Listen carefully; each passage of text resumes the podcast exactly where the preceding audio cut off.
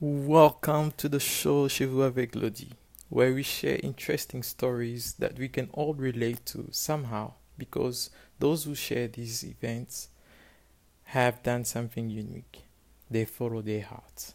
Enjoy. I'm your host, Glody Luemba.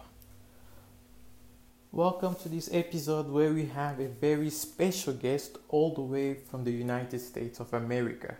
She's an influencer in the culinary space. Her name is Rebecca Charles. You can check out her page on various social media platforms such as Facebook and Instagram at Becca Snacks. Becca Snacks is spelled as B E C C A S S N A C K S.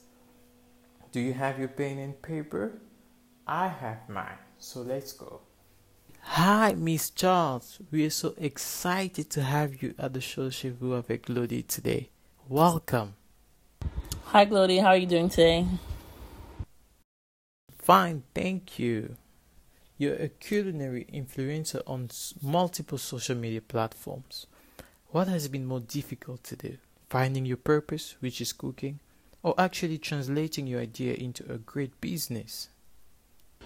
So, the hardest part was definitely translating it into a business. Cooking is something that I've always enjoyed doing, so that part was easy.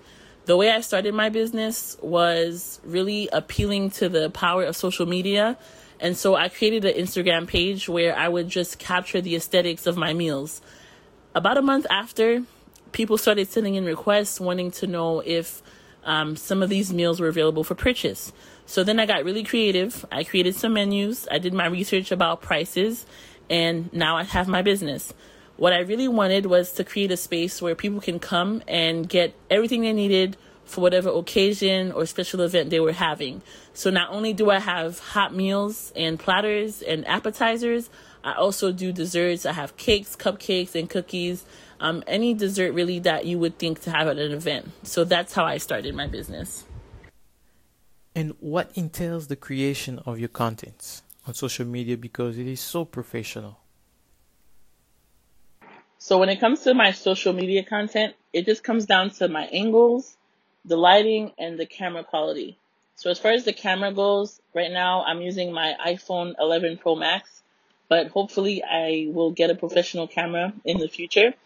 I use a ring light that has three different settings on it, and then I also try to get the best angle that makes the meal look as enticing as possible. I want someone to look at the picture and say, wow, I really want to eat that right now. And so once I have those three things set up, I'll go ahead and take the picture. And when I'm satisfied with the picture, I edit it, clean it up on an app, just taking out any noise um, in the image, and then I go ahead and post it. Entrepreneurship is such a lonely road. What are some of the challenges you faced so far in your entrepreneurial journey? So when it comes to challenges, I would say the two challenges that come to mind are definitely with space and time. So this business is a one woman operation. So I am the one cooking the meals as well as delivering them. So on a day where I have multiple orders, having um, to create a schedule where having the time to cook everything, pack it up, and deliver it while it's still hot. Um, so that's definitely a challenge. Also, since I started making cakes and desserts, um, those require refrigeration, and so um, I'm definitely challenged with storage because I am working from home. But I'm working on those things by just purchasing additional equipment just to be able to um, keep up with the production that I'm at right now. So, in conclusion, what life advice will you give to young people out there not able to act upon their ideas? Um, if I had to offer one piece of advice to anyone who has a skill set or an idea that they want to turn into a business, um, I would say don't be intimidated. A lot of times we have these ideas um, and we want to start something, but we look around us and we say, oh, this person's doing this, this person's doing that. Well, guess what? The world is big enough for all of us. So if you have an idea, guess what? Your creativity, your uniqueness is going to come out um, in your business in only the way you can do it. And no one else has that. You'll have your own set of supporters.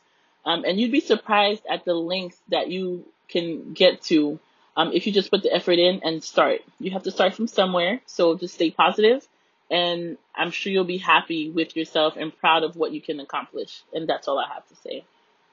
Wow, thank you so very much, Miss Rebecca, for sharing with us such insightful ideas. We wish you all the best with your future endeavors and uh, hope to see you next time again. Enjoy. Thank you so much.